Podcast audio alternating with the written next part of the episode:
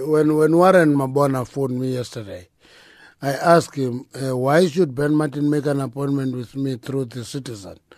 Uh, it, it it looks very very strange. This is exactly what actually complicates the process, because everybody all of a sudden now make appointments.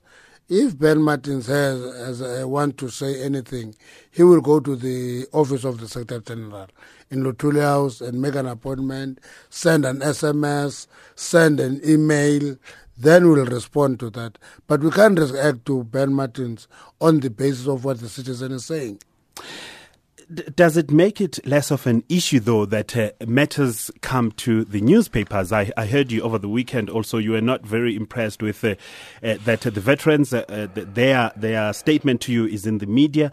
The foundations also spoke to you, and their issues are in the media right now. Does it make those issues le- less important, therefore, that they are in the media? It doesn't make it less important, but you know, when you receive a letter, uh, you interact with a person who wrote the letter.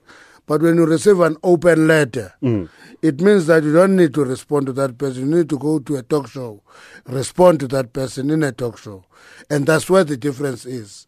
And that's why we're, we're asking for people to come to the office of the Secretary General and confide and say things and say things that they wouldn't even say publicly. That's what we want to hear. And in that way, we're protecting the integrity of the organization as well Uh, and the integrity of the process. But if we're going to discuss the issue in the newspapers, the integrity of the process goes out of the window.